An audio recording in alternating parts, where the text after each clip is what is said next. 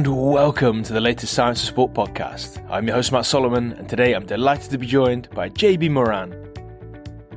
So, JB is a full professor at the University of Saint Etienne. He is well known for his research into force velocity profiling, and that's exactly why we've got him here today. So, he's going to take us through how you can use force velocity profiling in any scenario to get the best out of your athletes. So, without further ado, it's time to welcome JB onto the show. So, JB Morin, welcome to the Science of Sport podcast. It's an absolute honor to have you here. Thank you, Matt. Thank you for inviting me. Oh, the pleasure is all mine. So, can you give us a quick introduction as to who you are and what you've been up to until now? So, I am currently a full professor at the University of Saint Etienne in France, um, working on sports biomechanics and performance. So, I'm doing research, teaching. I'm the new director of the sports science department. And um, aside from that, I'm doing some consultancy on sports science with uh, teams and, and, and private groups out of the university. Absolutely fantastic. You've got a, huge research background as well, right? So, uh, how many papers have you released until until now? Oh, uh, 150 or something. I started quite young. he says casually 150 academic papers. Excellent. Um, so you're you're the absolutely perfect person to discuss force velocity profiling right? So can you give us a quick introduction as to uh, what it is and why it's important? So it is something that's been uh, always there because it's a it's a physiological feature of the of the neuromuscular system. It means that and everybody knows that that our system cannot produce the same amount of force at different levels of velocity of movement or the velocity of movement at different levels of force or resistance. So it means that our system organizes with a spectrum of force output depending on the velocity and vice versa. So everybody knows that when we produce a lot of force, the movement is slow. And when we produce a very fast movement, we cannot produce a lot of force output. And so the force velocity profile is individual and it characterizes the entire capabilities of the system of the sportsman or of everyday life people. Everything that has uh, basically legs and muscles or muscles uh, has a force velocity profile. So, when it comes to then sporting performance, why does it become important to make sure that we're measuring this? And this is a key question because um, if you just analyze performance in terms of, let's say, physical performance in terms of distance, time, or speed, you know the output, you know the external displacement or speed, but you don't know exactly the underlying, the underpinning uh, uh, mechanics and physiological uh, feature of the same performance. So you want to know the mechanical um, uh, things that are creating performance.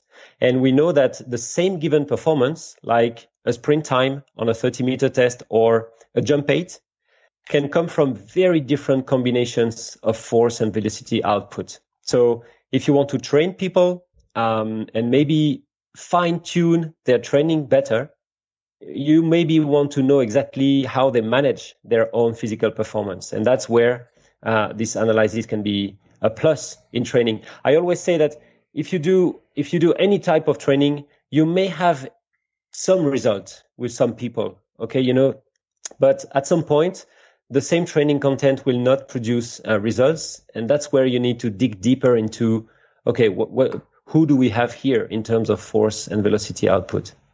I think that's, that's super interesting. It gives us a great background and a reason to, to go ahead and then start to test it. So when, when we've then worked out that this is important and we need to kind of, uh, put some numbers on this, what, what does the testing look like?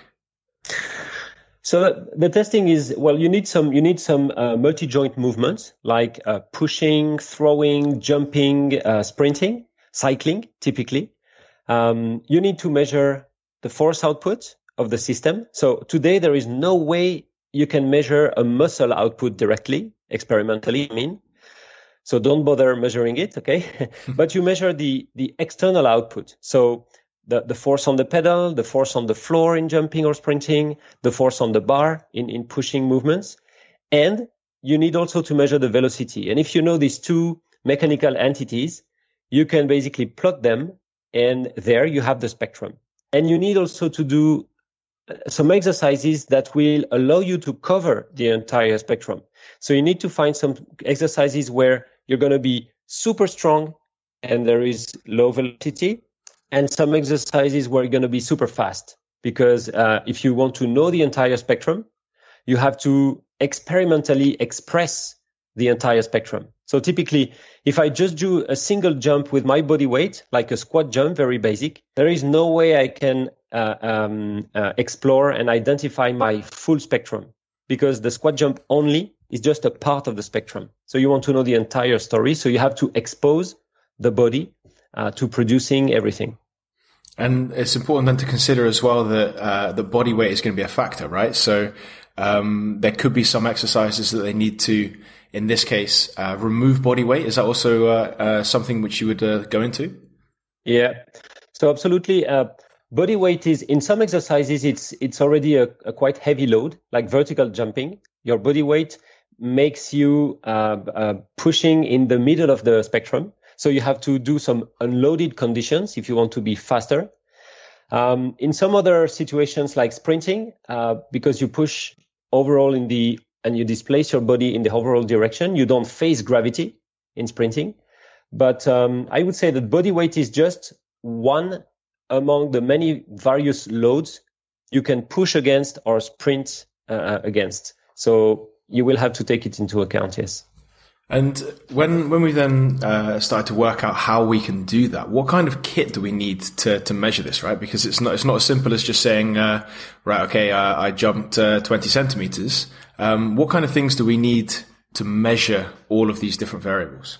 Yeah, so so today there is a a plethora of systems that go from gold standard uh, research systems to pocket systems. So the gold standard of measuring force output in, in jumping, sprinting, or running is a force plate or uh, a force sensor that is uh, that is installed into the pedal in, in cycling, for example. With these gold standards, you can also measure the speed of movement of the center of mass. And the gold standard for speed of movement is also the, the very high uh, speed video camera. So I would say that's the laboratory setting.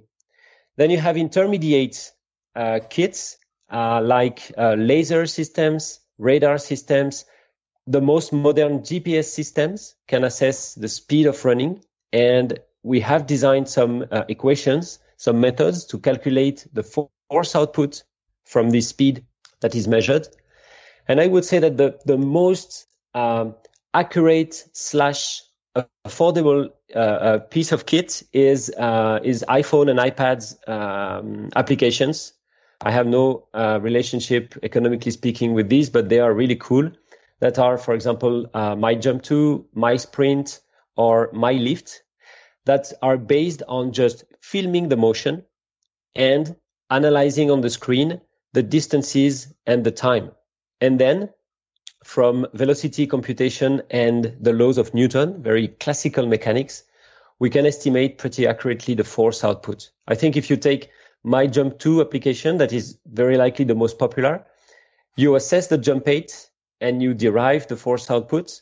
And there has been i think something like 10 or more studies validating the jump height measurements with this app. And in total it's uh, the app is pretty uh, uh, inexpensive. And uh, almost everybody, everybody today can have access to uh, an iphone or a smartphone. So i would say it's it's pretty um, simple but simple doesn't mean easy. You have to be very accurate in the in the testing protocol.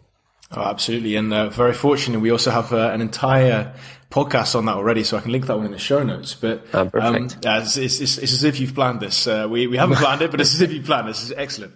Um, so we'll, we'll link that one in the show notes as well. Um, but uh, that, that, sounds really, really interesting, right? So you've got all, all of the, the kit you can imagine from the most expensive, amazing stuff, which only the, the top uh, gyms and athletes might have, all the way down to an iPhone application, which yeah. is is pretty much available to everyone for, for about 10 euros, dollars, or whatever country, currency you're in. Um, and that, that makes it super accessible to the whole world, right? So it's not just elite athletes who can be doing this. Um, yeah. When when you've got this profile, when you've got the the idea of okay, um, I have this uh, this gradient or this line on a screen, um, that's fantastic. But what can you then do with that in terms of training? So I would say that first of all, uh, you may have some. Um, I'm going to shoot myself in the foot right now. You may you may be a good coach and improve people without having that line and studying that line, because what is very important in many, many sports is the power output, the ability to change mechanical energy. And you can basically improve power output with many, many different ways without taking care of the force velocity profile. That being said, um, if you know that force velocity spectrum, you may identify some differences between athletes because there are typically if you have a rugby team, you will see that there are many different profiles. And the second thing is that at some point, you may identify some weak points in the profile. For example, in sprinting, you see someone that is not improving anymore on the 30 meter or on the 40 yard dash. And you see in the profile, for example, that uh, the maximum velocity side of the profile is, is really low. So we, you have a force oriented profile or vice versa. You have a velocity oriented profile. You may identify some weaknesses comparing the athletes you know, to each other or comparing to published databases. And so you may identify some, uh, let's say, larger margin for improvements. You know, the, the principle of diminishing returns in training states that the higher uh, quality, the lower the training improvement you can expect. So the idea is that with the profile, you're going to track for a given athlete where is uh, the where are the weaknesses and where is the margin for change and improvement. This is the way we address, for example, some some rugby players at the pro level. And and believe me, even elite people have still some margin of improvement. Maybe not with the usual methods, uh, but at least by, by seeing uh, what what you don't usually see with just analyzing performance. I think that's, that's super interesting. Um, and when we when we then look at uh, what we can what we can target to improve. Uh, so let, us say we've got in this case someone who needs a, a force uh, stimulus. Uh, how does that look in terms of their their training? Do they then go into a maximum strength training block? Yeah, that's going to be as simple as that. But the, the, the, idea is that the approach is just a piece of the puzzle of the training. It's, it doesn't mean that if you have a force deficit, then your, your, your everyday life will, will be maximum force output. This is not the reality of training, but we want to modulate. Uh, I love the term modulate. It's get, you're going to have some basic training and we are going to modulate. So typically here, if you need maximum force uh, uh, to be developed, you know there's no there's no uh, uh, there's not a million of ways to improve maximum force output it's not by lifting light it's not by by running long. You see what i mean? So you're gonna have to lift heavy. So yes in, in that specific case uh, you're gonna you're gonna have to work on it. Yeah I think that's super interesting. It has, has massive applications throughout sport, but especially for those people who uh, maybe didn't think they had access to, to all of the kit in the world, and all of a sudden there's this app, and the app will pretty much tell them whether they need to do some extra, although not entirely, uh, some extra strength training or maybe some extra speed and velocity type training. That's that's super interesting. Um, yeah. And before we before we finish off um, because I know you're about to go on holiday and I'm stealing your, your holiday minutes as as we speak. um, before uh, before you leave, I want to ask you what is the one thing that you see or do differently which the rest of the world can learn from. Uh, you mean you mean with the with this type of approach? Uh, with with anything in the world, anything that you want to share with uh, with our, our uh, thousands and millions of listeners. Yeah, I would say that that's. Um, the source of error and the source of quality of what you're going to measure in sports people is very likely for a bit in the devices you use, but it's going to be a lot in, in the procedures, in the quality of the way you prepare people, you get people familiar with testing, and the way you direct testing. And so if you end up with uh, data that not, don't make sense, uh, think twice. Maybe it's not only about the methods. Maybe it's about how they are uh, applied. So that's that's the the take home message, I guess. Absolutely fantastic. I think that's excellent advice. So, uh, JB, massive thanks for your time today. It's been a pleasure talking, and I wish you uh, a lot of uh, fun and adventure on your holidays in a minute. Thanks. Thanks a lot. Everything starts with a good beer. I think that's better advice than your last piece. Excellent. Thank you very much, buddy. Cheers. Thank you. Cheers. And that's it. Once again, a massive thanks to JB for all of his hard work on today's podcast. I really appreciate it, and I'm sure you do at home too. Before you leave, I want to point you in the direction of the Coach Academy. the Coach Academy is a series of mini lectures broken down into bite sized chunks. So if you've enjoyed today's podcast, be sure to have a look in there for loads of different sports science related topics. And you can do that completely for free for seven days using the trial in the show notes. So all you have to do is click that link in just a few seconds' time. And of course, if you have enjoyed today's podcast, please also give us a quick review. That means that we can keep spreading the word to as many people as possible and that they'll know that the podcast is, of course, of decent quality. And if you haven't already, be sure to hit the subscribe button. That's really important because it means that you won't miss out on next week's fantastic guest. And that's it. I'm Matt Solomon of Science of Sport, and I'll speak to you next week.